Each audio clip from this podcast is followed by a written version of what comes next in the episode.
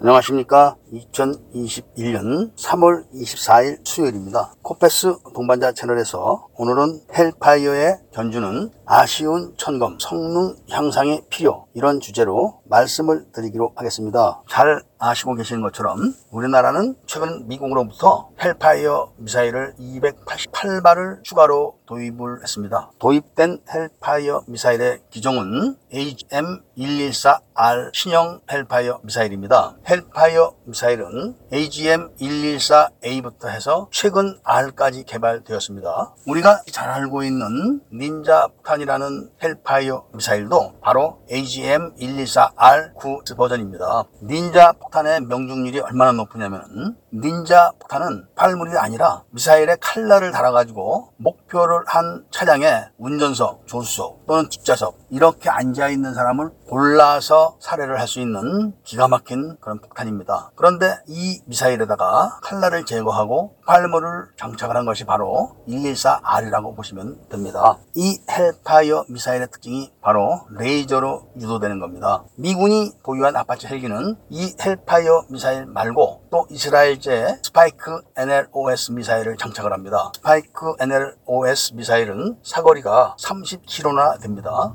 반면에 헬파이어 미사일의 사거리는 8km에 불과하죠. 8km의 사거리가 짧은 거리는 아니지만 지금은 대공 미사일들이 발달되어 있어서 8km의 사거리로는 격추 위험이 아주 높습니다. 그래서 아파치 헬기에다가 스파이크 NLOS 미사일을 장착을 한 겁니다. 그런데 우리나라도 천검 미사일을 개발을 하고 있는데 천검 미사일이 바로 헬파이어 미사일과 같은 종류의 헬리콥터의 플랫폼에서 지상으로 발사를 하는 그런 미사일인데 사거리가 8km입니다. 천검 미사일은 바로 이스라엘의 스파이크 미사일을 모델로 해서 개발을 하고 있는 겁니다. 내년쯤 개발이 거의 끝나서 2023년에 실전 배치를 할 예정으로 있는 그런 신무기 체계인데 우리나라에서는 신무기 체계이지만 다른 나라에서는 아주 오래된 그런 구형 버전입니다. 이런 구형 버전을 개발을 하면은 일단은 우리나라에서 미사일의 성능 개량이라든지 수명 연장을 할 때 큰 비용이 들어가지 않는 장점은 있습니다. 그런데 우리나라에서 천검 미사일, 즉 헬리콥터에서 발사를 하는 이런 대지상 공격 무기를 개발을 해서 소형 무장 헬기에다가 장착을 하려고 하는 것이죠. 이게 문제인 겁니다. 그리고 소형 무장 헬기에 장착을 한 다음에는 당연히 수리온 무장 헬기에 장착을 해서 해병대 상륙 공격 헬기로 떠밀까 그게 두려운 겁니다.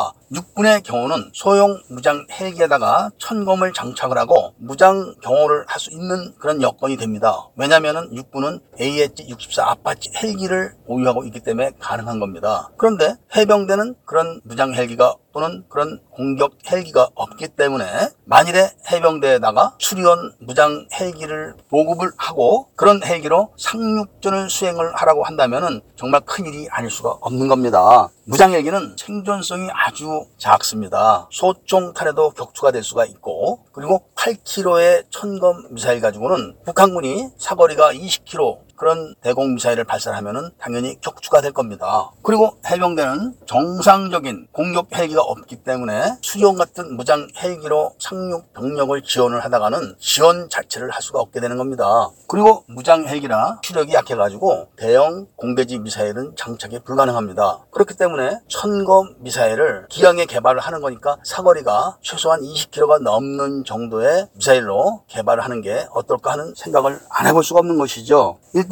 해병대가 상륙전을 시작을 했을 때 적 진지에서 대공 미사일로 무장 헬기를 격추가 할 수 없는 거리에서 해병대 무장 헬기가 공격을 할 수 있어야만 그나마 생존성이 보장되기 때문에 그런 겁니다. 카이 측은 육군의 수많은 수량의 헬리콥터에 대해서는 수리온을 사용해서 공격 헬기를 만들거나 무장 헬기로 하자 이런 제안을 절대로 하지 못합니다. 그런데 해병대는 어떻게든지 수리온 상륙 공격 헬기라고 하면서 무장 헬기를 만들어서 보급을 하려고 애를 쓰고 있는 것이 지금 모두 다, 다 눈에 띄게 알고 있습니다. 그렇다면은 최소한의 생존성 보장이 되는 천검 미사일의 사거리라도 최소한도 20km 정도로 늘려서라도 해병대를 설득을 해야 할 것인데 사거리 8km짜리 아주 구형인 공대지 미사일로 해병대 상륙 헬기에 장착을 해가지고 해병대에다 강매를 하려고 하는 것은 배수진을 친 상륙 작전의 성격을 너무나 모르고 오직 카이의 이익만을 추구하는 태도가 아니냐 이런 지적을 피할 수가 없는 것이죠. 물론 천검을 개발을 해놓고 보급을 한 다음에 후속으로 더 사거리가 늘어난 천검을 그때 가서 개발을 할 수 있을 겁니다. 이미 수십 년 전에 사거리 8km의 대전차 미사일들을 개발을 했지만 한국은 지금 이 시점에서 8km의 대전차 미사일을 만들 필요는 없다고 봅니다. 최소 사거리부터 최대 20km 이상의 사거리를 갖춘 그런 천검 미사일을 개발하기를 바라면서 오늘 이야기를 마치고자 합니다. 구독과 좋아요, 알림을 부탁드리고 이야기를 들어주셔서 감사드립니다.